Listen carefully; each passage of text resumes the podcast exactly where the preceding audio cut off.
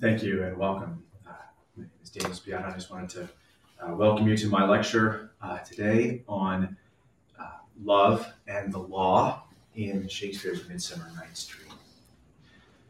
The world is filled with conflicts, both apparent and real, between personal love and civic duty. On the one hand, we experience love, eros, as spontaneous, radically free, and imperative. Love seems to transcend the order of the law. On the other hand, our, com- our communities have claims upon us and are affected by our choices, not least the choices about whom we love and how we respond to that love. How can love come under restraint without violating its radical freedom? In this brief talk, I hope to consider how Shakespeare's play, Midsummer Night's Dream, expresses the demands of both love and law manifests the dangers of neglecting either and proposes a mutually reinforcing resolution. The first scene of the play swiftly introduces these tensions. The action kicks off with Aegeus, the father and lord in Athens, when he brings his daughter Hermia and two young Athenian nobles, Lysander and Demetrius, into an informal trial before Theseus, the duke. The case Aegeus lays out is that Hermia and Lysander are threatening to break the Athenian law, which establishes that a young woman may not marry without her father's consent. Lysander has wooed Hermia privately, and the two have pledged to marry each other. Aegeus takes this, with some justice, as a circumvention of his paternal privilege. Meanwhile, Demetrius has forsaken his betrothal with another young woman, and Hermia's close friend named Helena, and pursued Hermia in her stead, specifically by seeking Aegeus's consent. Hermia has no respect for Demetrius since she, he has abandoned her friend and she has already given her heart to Lysander. But Aegeus calls upon Theseus to carry out the Athenian law, which guarantees the father's power by determining that a woman will either marry the man of his choice, be executed, or live a life of consecrated virginity. Aegeus, by the way, first introduces us to this law, and when he does, he characteristically leaves out the last option. He focuses only on the options that involve his daughter not willing against him, either by conforming to his will or by ceasing to will at all. As he puts the case, Aegeus makes it abundantly clear that he is not primarily motivated by seeking his daughter's welfare rather by a spirit of resentment at having been deprived of his right to give consent. When citing the Athenian law, he declares that, as she is mine, I may dispose of her. And he is clearly willing to have her put to death rather than to allow her to determine whom she will love on her own, or even bend to give his assent to her determination. He views his paternity as conferring absolute ownership over his daughter. He adverts to the law because it has the force to compel Hermia to return under the dominant sway of his will. Aegeus, therefore, represents the disease that besets the law, when the law exists in order to serve private interests rather than the common good. Aegeus is willing to bend a law that, as Theseus will show, has some metaphysical grounding away from its telos. Theseus, however, largely agrees with Aegeus. He views the positive law of Athens as absolutely inflexible. He attempts to persuade Hermia to alter her opinion, but beyond that, he has no help to offer. His argument in defense of the law is in part explanatory and in part quite troubling. He says, Be advised, fair maid, to you, to you your father should be as a god one that composed your beauties. Yea, and one to whom you are but as a form and in wax, by him imprinted, and within his power to leave the figure or disfigure it. That is, he points out that there is an analogy between the father child relationship and that which obtains between a divine creator and his creature. This analogy furnishes the basis for a paternal authority, but Theseus applies the divine privilege to the human father in a totalizing way, which is certainly unnerving. It appears to deny that a child has any self sovereignty at all, any power over him or herself, and to assert that a father has absolute authority. Indeed, it implies that the father's actions are always just simply because he is the father. Theseus has applied a voluntaristic theology to political and familial relationships, an explosive cocktail to be sure. In response to this, Hermia asserts her resolution not to accede to the proposed marriage between her and Demetrius. She asserts this boldly and in the end with some heat, but also with a kind of restraint. She does not waste words. Inspired by, she says, I know not what power, she stands her ground, asking Theseus to clarify her legal position. This request yields from Theseus the clarification that the Athenian law does, in fact, provide the young woman with at least some self sovereignty. She may at least choose to be a nun. Armed with this knowledge, Hermia declares that she would prefer to live a celibate life than to, as she says, yield her virgin patent up unto his lordship, whose unwished yoke her soul consents not to give sovereignty. Hermia's response makes it clear that she feels her love for Lysander to be a real commitment which bears rights of its own and obligations, not to be violated or coerced. She cannot create a similar relationship with Demetrius on demand, and she cannot give him sovereignty over her body under coercive conditions. She manifests implicitly the assertion that romantic eros is radically free. Theseus, Aegeus, Demetrius, they all leave Hermia alone after Theseus reasserts that her love for Lysander has no weight in the deliberations of the Athenian law, and Lysander takes the opportunity to create a plot whereby the two of them will flee Athens into the surrounding woods to a place where, as he says, the sharp Athenian law cannot pursue us. These words signal that there are two major moral and metaphysical places in the play the city of Athens, characterized consistently by law, and the wild wood, which offers freedom from that law and is, in consequence, viewed as a place where romantic eros can flourish. The wood, unbeknownst to Lysander and Hermia, or to Demetrius and Helena, who pursue them into the wood, is full of fairies, all loosely governed by the king Oberon. Thus, two realms appear under two rulers Athens with Theseus, and the wood under Oberon. The lovers try to resolve their problems in each realm. And both realms and rulers offer their own characteristic solutions to the problem at hand. That problem is, in its most general terms, discord the failure of harmony with regard to the heart's desire between people. The problem of discord manifests itself differently in Athens and in the wood. In Athens, as we've seen, it manifests as a disharmony between the father and child and between the, the citizen and the state. In the wood, however, it manifests initially as unrequited love. In Athens, to review, the relationship that is prioritized is the vertical, the natural, the familial, the ties of blood. These natural and even metaphysically permanent relationships are supported, strengthened, and extended by the law. Duke Theseus shows himself to be a servant of that law. In the problematic Athens of Act 1, concord is thought to be found exclusively by adjusting the metaphysically subordinate to the metaphysically superior, the child to the parent, the citizen to the state. In his parting words to Hermia, Theseus had indicated that concord is to be found by constraining and reframing personal desire according to the patriarchal decree. For you, fair Hermia, look you arm yourself to fit your fancies to your father's will. These words imply that the movement of Eros is entirely voluntary, and that there is no spontaneous element in it, and certainly no imperative force. Romance, the affections of the heart, are, at best, a dispensable window dressing according to the Athenian law. In the wood, the relationship that is prioritized is the lateral and extensive relation of eros. Oberon wants to bring lovers rather than parents and children into union. Rather than commanding rational animals to impose an intellectually generated form upon their passions, however, Oberon uses a more direct power to manipulate desire itself. Shakespeare provides Oberon with a powerful ointment, the essential oil of a flower called love in idleness, which has been burdened with the enamoring power of Cupid's strongest arrow. The drug causes the one who receives it to fall into dotage upon whatever he or she sees first.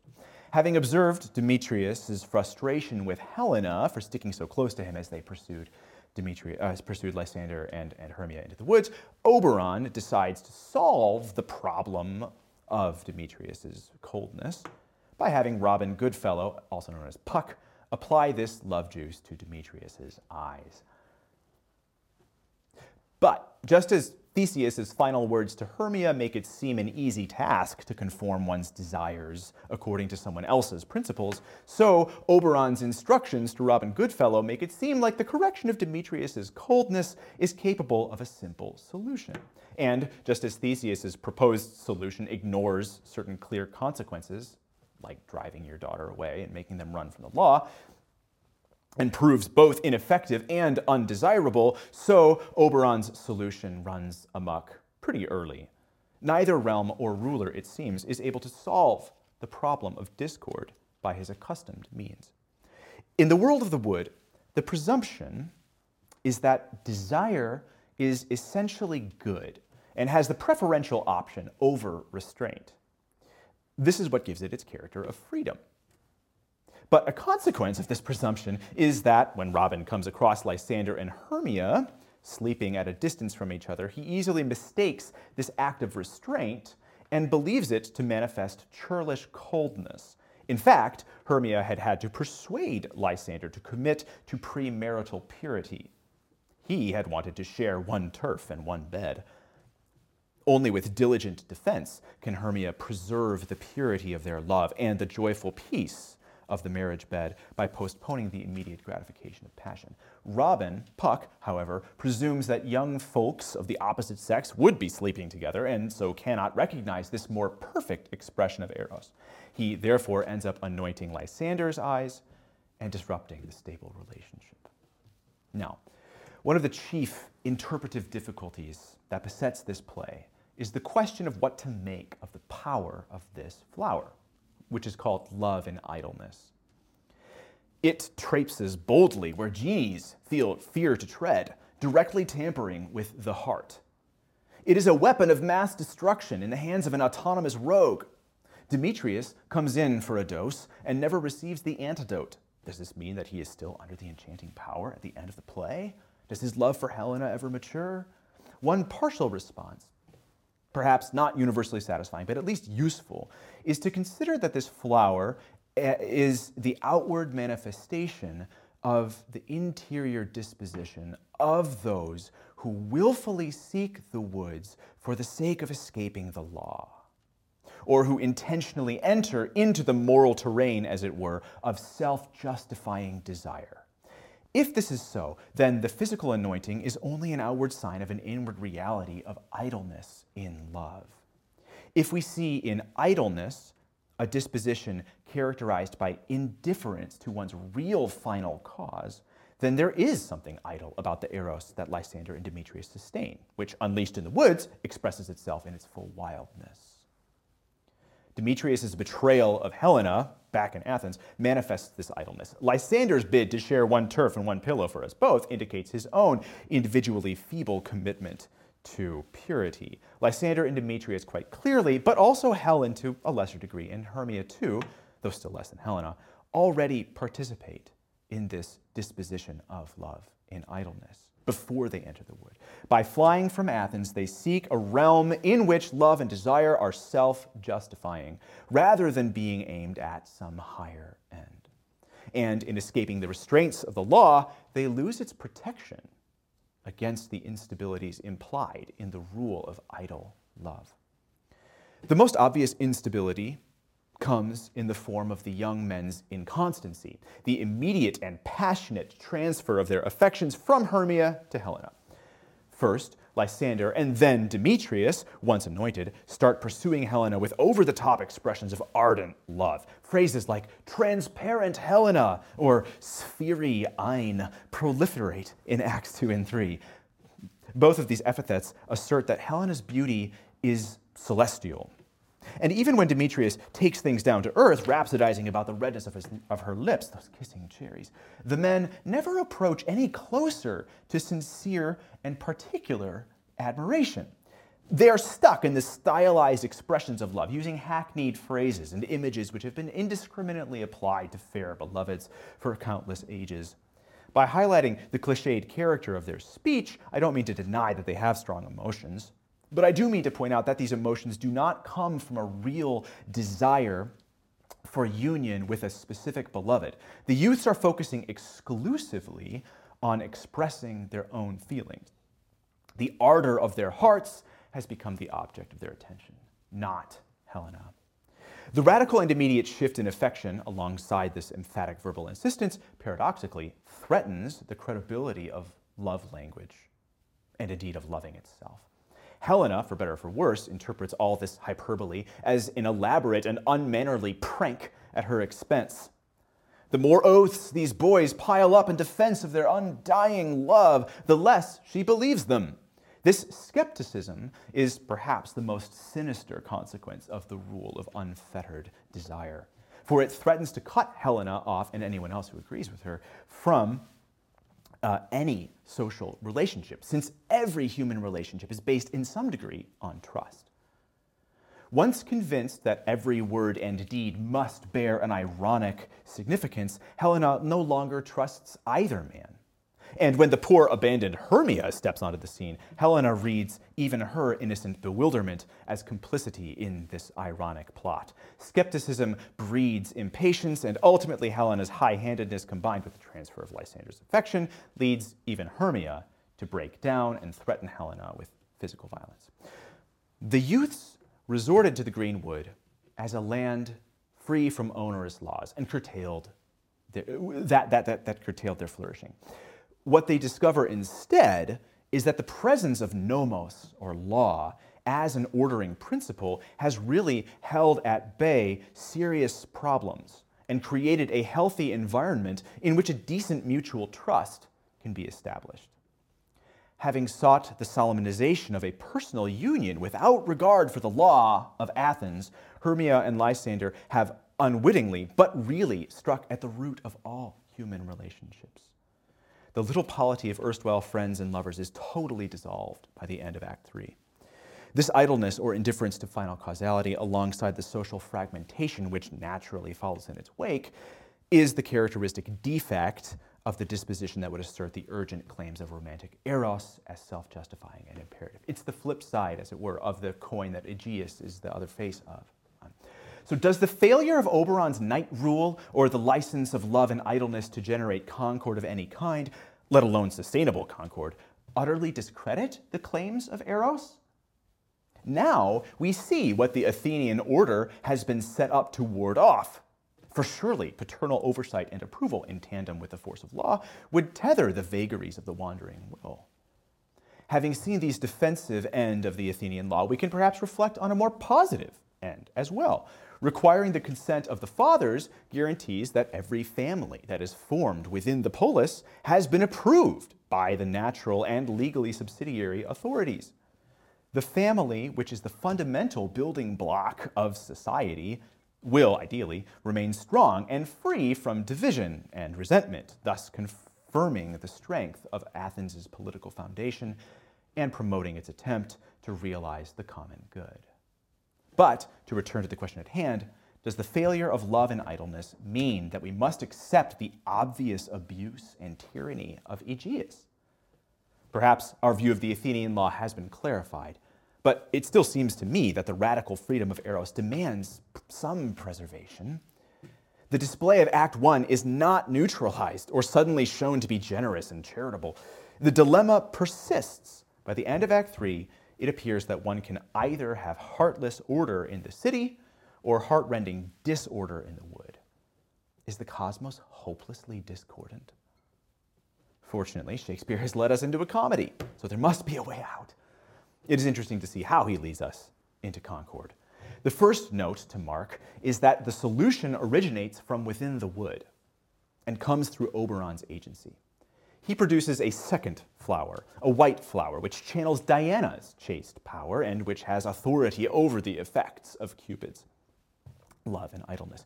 Interestingly, Diana's power is not exactly the flip side of Cupid's. It does not force souls to desire the celibate life, for instance, though she is famously the virginal goddess. Instead, the power of chastity clears up and renews the lover's vision, restoring to Lysander his freedom It restores to him the power to love in truth.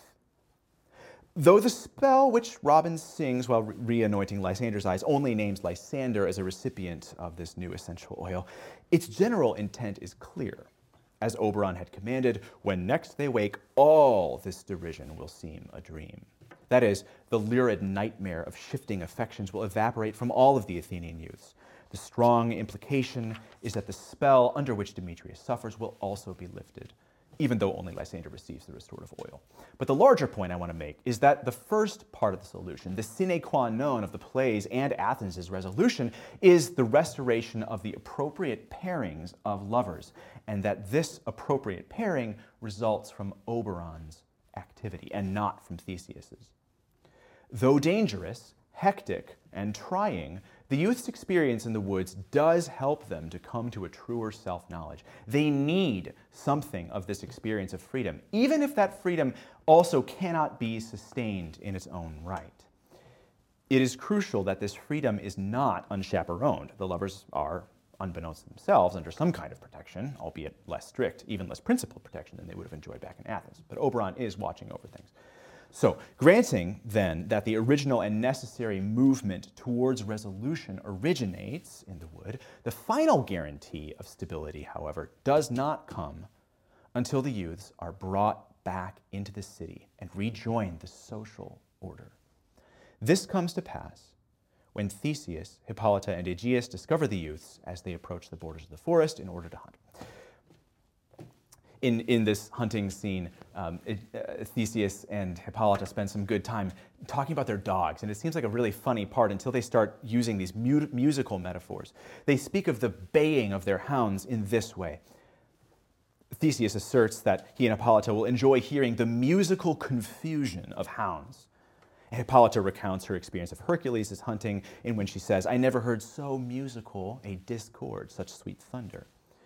Theseus responds that his dogs have a cry more tunable than any that was ever hallowed or cheered. What arises from these comments is the sense that discord itself can, in certain circumstances, result in a greater and more beautiful harmony. This sense that the pleasure of resolution into harmony depends in some way upon the existence of discord runs counter to Theseus's prior schooling of Hermia. Look, you arm yourself to fit your fancies to your father's will. There, Theseus spoke and acted as though to stray from the single melody was gravely problematic. And even in the scene of resolution, Theseus still marvels at the human manifestation of harmonious resolution. Addressing the two couples, so close to each other, erstwhile in such great enmity, he asks, How comes this gentle concord into the world?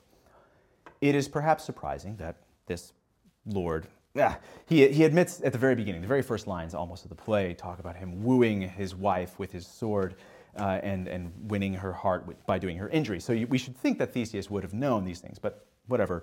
He apparently has to learn them from seeing these youths. So, in the face of this unexpected resolution, Theseus agrees to readmit the youths into Athenian society according to their heart's election and not according to Aegeus' will.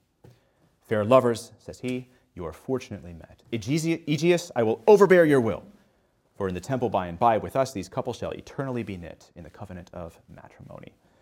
In this action, it becomes clear that the Athenian law is modified, altered not in its principle, but in its focus. Theseus is willing to overbear Aegeus' will because Aegeus threatens to abuse his legal standing to satisfy his own desire for domination.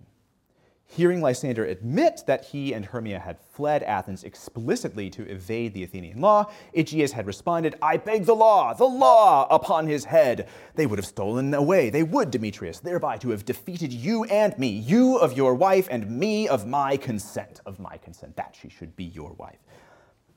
It is now entirely clear that Aegeus respects the law because it only because it secures the potency of his will. Theseus finally recognizes that paternal authority, however, is not an end in itself, and that the Athenian order depends upon some willingness to acknowledge the sovereignty which each citizen has to give his or her heart. Paternal authority exists for the sake of bringing children to the point of maturity and the exercise of that authority with regard to the children's marriages is aimed at ensuring social cohesion. Nevertheless, it is equally true that what the Athenian law secures is necessary for a full realization of romantic eros. Eros, too, is not an end in itself. It does not exist for the sake of experiencing the feeling of being in love. Instead, it draws lovers into the school of patience and ultimately leads them to the commitment of marriage, an essentially legal relationship. Marriage allows Eros scope for its full flourishing, while strictly denying its apparent claim to unbridled self sovereignty. In the last analysis, then, both Theseus's Athens and Oberon's Wood manifested insufficient ordering principles by themselves. The Athenian order took law, nomos, to be an end in itself, while Oberon's night rule supposed eros to be a self sufficient end. Order, for order's sake, yields totalitarian tyranny, heartless, insufferable. Similarly, desire for desire's sake yields an ever shifting chaos of betrayal and inconstancy, which undermines the grounds of reason itself by making trust impossible. Both nomos and eros require a mutual coordination by logos, by a commitment to the good, which reveals the proper end of both movements of spirit. A Midsummer Night's Dream proposes marriage, then, as the fitting icon of the joyous and fruitful fulfillment of this union of love and law. Thank you. It looks like there are some questions. Do I read them out? So, the first question Do you think there is weight behind Shakespeare being Catholic? Weight with regard to interpreting this play? Um, Probably, although I, I, I, tend to punt on this question. Um, I do think that there is um, a preponderance of evidence that indicates that Shakespeare grew up in a Catholic world. Um, and it is my experience, both in my personal life and in reading literature, that people who grow up Catholic tend to retain a Catholic imagination. So it's certainly the case. I, I should say that I opine strongly that um, the Catholicism that uh, surrounded Shakespeare, no doubt, in his youth, had um, continued to manifest itself in his plays.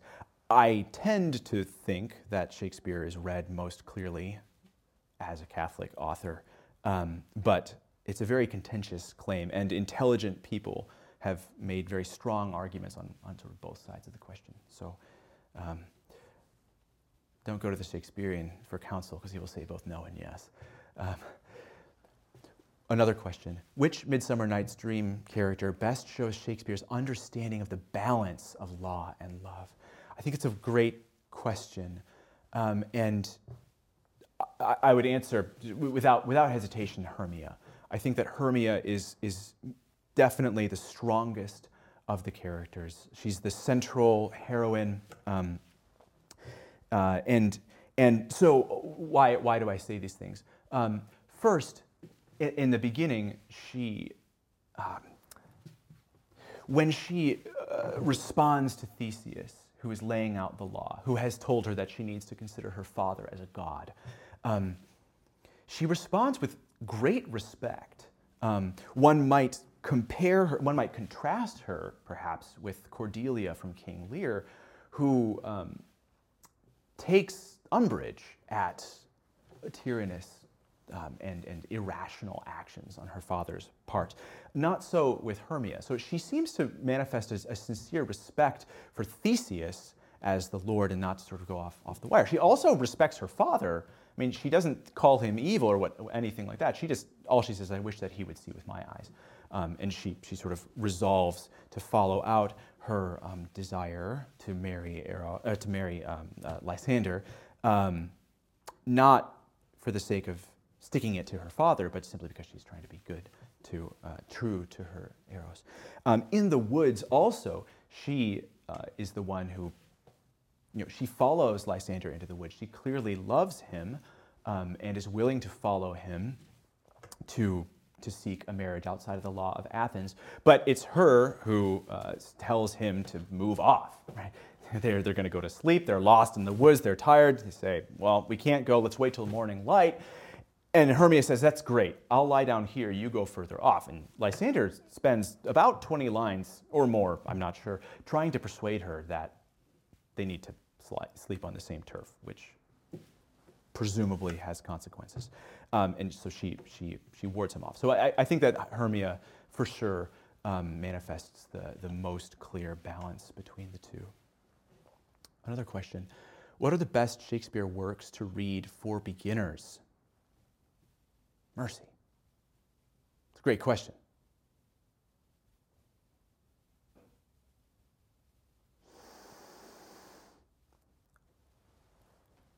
I've, I don't really know, to be honest. Um, I think that Julius Caesar is a great play. Um, sort of a, a, solid plot, which is sort of straightforward.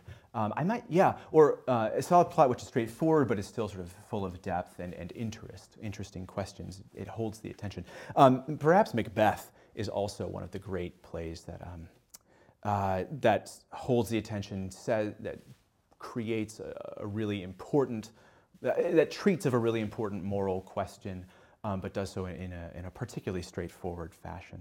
So um, maybe maybe Macbeth, I, I, might I might come down and say. Um,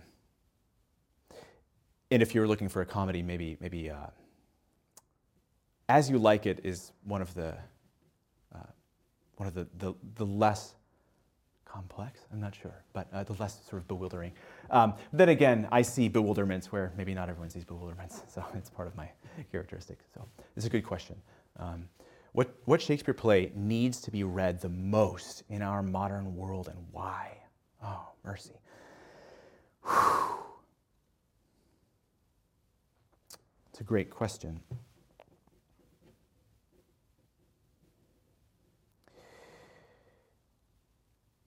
I have left a lot out of this treatment of Midsummer Night's Dream. Um, I think that A Midsummer Night's Dream is right up there as uh, a play that's just uh, of, of, incredible importance um, because it treats seriously this question, which I think is of incredible importance to us right now, which is how do we adjudicate between um, desire and what you should do? How do we decide how to, you know, how to act on our desires? Um, I mean, it's, it's quite clear that the, in the present day, um, uh, desires that are um, intrinsically evil are being put forward to us as, um, as things that should be performed because people have these desires. Um, so when, when desire is made to be a, uh, a law unto itself. I would say also that in the, in the parts that I didn't consider, um, this play treats of questions of, of certainty and skepticism. I briefly mentioned that, but there's a lot more to go on there. And I think that at this point, um, skepticism is a really important question that we need to answer. How do we know what is true? How do we respond to people who um, discount the faith or who believe that you can't know anything or that it's unlikely that you could know anything. This play has uh, important instruction on that question. This play has important instruction on parental discipline um, and, uh, and the relationship between spouses, even. Um, so I, I, think that in this day, uh, the family is under great attack. Um, the natural law is under great attack. And this play dramatizes um, a lot of these questions in a way that I think is winsome and, and persuasive. So I, I might answer A Midsummer Night's Dream. It's not what I'm writing my dissertation on, but I think it's, I think it's a really important play. Um, since Shakespeare intended his plays to be performed, do you have any recommendations to understand them better when reading them alone? Yes, that's a good question. Um, uh, just, just to say one thing about the sort of uh, implication of the first clause, um, it is certainly the case that Shakespeare intended his plays to be performed. I think there's enough evidence out there as well that Shakespeare knew his plays would be read. Um, interestingly enough, he didn't take a lot of time to try to publish them himself. He, he never tried to publish his work himself. With the possible exception of his sonnets. Um, so he, he didn't sort of go to, the, go to the work to make sure that his plays could be read, but there does seem to be evidence that he did intend them to be read as well. Um, so in, in, that, in that way, um, what I would say, uh, I mean, there, there's, there's a bunch of little knacks and tricks for you know, themes to look out for, um, and I suspect you could find um, you know, a decent digest of those on, dare I say it, Shmoop or something like that. Um, but but um, what I would say is that above all things, I think Shakespeare wants his audiences, either readers or, or viewers, to grow in self knowledge. The people who published the first folio, uh, Shakespeare's friends um, and, and sort of colleagues, um, wrote in their introduction to the folio, I have to paraphrase, I don't have it memorized, but that these plays are friends and guides, and that what they're befriending you for and guiding you to is the power of self governance. And so um, I, I, tend to trust their word, um, and I think that reading Shakespeare's play with an eye towards learning what can I, uh, you know, how can I grow in self government and prudence. Um, is one of the major questions. Um, how does this play help me to know myself better uh, and to grow in my understanding of what is good so that I can practically pursue that good? Um, I think that's a, a major question. So, um, I ha- and, and, I think that's what the plays are, are in general always after. Um, and so I, I do think that's what I would recommend, having that question in mind. Um, why should students today study Shakespeare? Good question. Next question. No. Um, why should students study Shakespeare? Um, there are, so historically, I would say Shakespeare has done as much, maybe, he's either the first or the second most powerful um, shaper of the English language. Um, behind the King James Bible.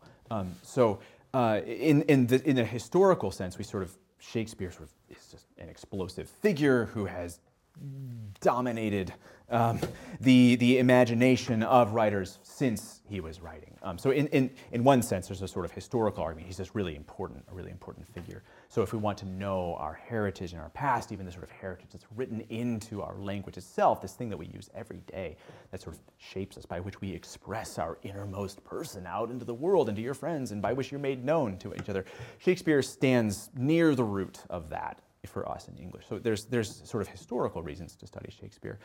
Um, I tend more towards um, the philosophical reasons for studying Shakespeare, uh, in that I, I think he is an artist who has been given a, an immense charism by God of understanding what's important for human beings, creating characters who are complex, interesting, engaging, um, who live out seriously difficult situations uh, and we can observe them and, and walk with them.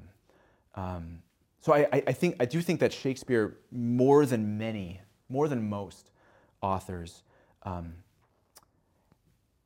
is able to pull back the veil for us in the, into the world of, of like serious moral philosophy um, and, and, be, and be a real teacher. So um, that, that's, that's one thing. And then um, I had another another thought, but maybe it's gone. Um,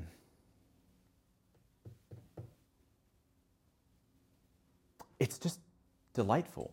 That's why. That's another reason. It's just simply delightful to read it. Um, especially, I mean, yeah, you have to you have to get over sort of the humps uh, of, of difficulty. For, you know, the modern student isn't used to sort of his language, and it is sort of trying. But I think after reading two or three plays, or one play a couple of times, um, we, you begin to get the cadence of his, of his language, and then all of a sudden, just the floodgates of beauty are open to you. So, I mean, students should study Shakespeare today because we live in a world that has few beauties for us, and we ought to delve into the rich vein of beauty that Shakespeare lays for us linguistic beauty, imaginative beauty, just uh, uh, everything. So, that's, those are some of my answers for that excellent question. And then uh, this last question What is your sh- favorite sh- film adaptation of Shakespeare? The Lion King. No. Um, um, uh, but in seriousness, um, I have to confess that I am less well watched than I am read in Shakespeare. Um, so I, am drawing from a pretty slight pool, but I think my favorite film adaptation is probably Kenneth Branagh's take on Much Ado About Nothing. Um, I just think I think it's a I think Benedick is a role that Branagh is perfect for, um, and and Emma Thompson as Beatrice is just perfect. Uh, they they get the sass, they get the beautiful fawning, of falling in love, and then the serious uptick at the end. It's just, it's just, it's, it's, it's just, I think, a really beautiful and a beautiful depiction. Um, it, it, comes with caveats. I can't universally recommend it. There are scenes in it which are um, borderline Im- impure. So um, that, that, that is a blight. It's a mark against it. Um, and I, I, could only advise you to watch it if you're, uh, you know, not a responsible adult um, with responsible adults um, probably who have seen it before and know what, what to look out for. Um, but I, I, think it's really true to Shakespeare's play, and I think that the characterizations are, are wonderful. So um, that, that concludes. I'm so grateful. Thank you so much.